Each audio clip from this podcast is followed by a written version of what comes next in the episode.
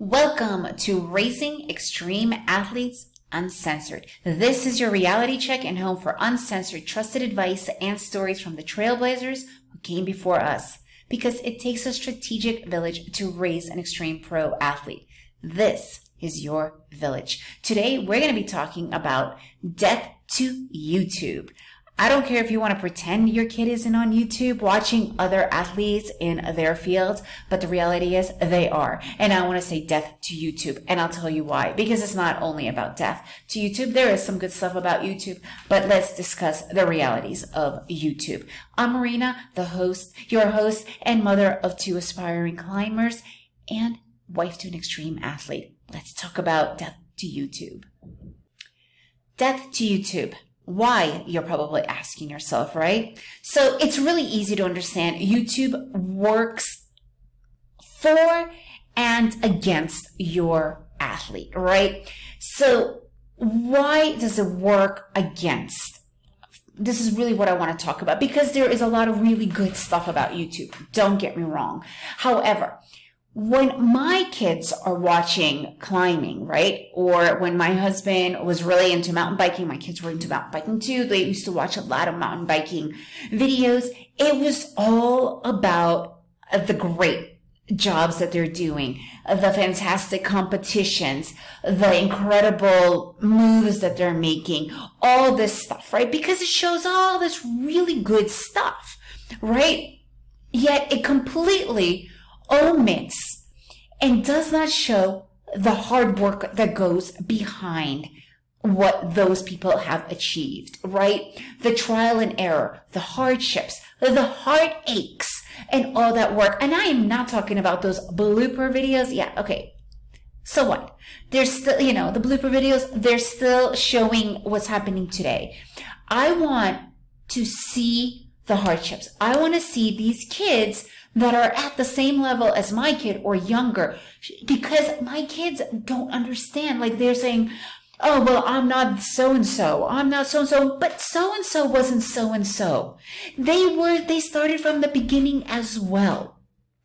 And this is why I say death to YouTube because they don't show this enough. They sometimes mention it in interviews, but really it's not the same thing, right? And it doesn't matter what sport or discipline you're in because this, I think, is something that is not done properly. I personally believe that the best YouTube channels are the ones that are going to be really, really helping and showing are the ones that are just showing all those warts, the crap that you have to go through, the sadness, the heartbreak, the fucking work.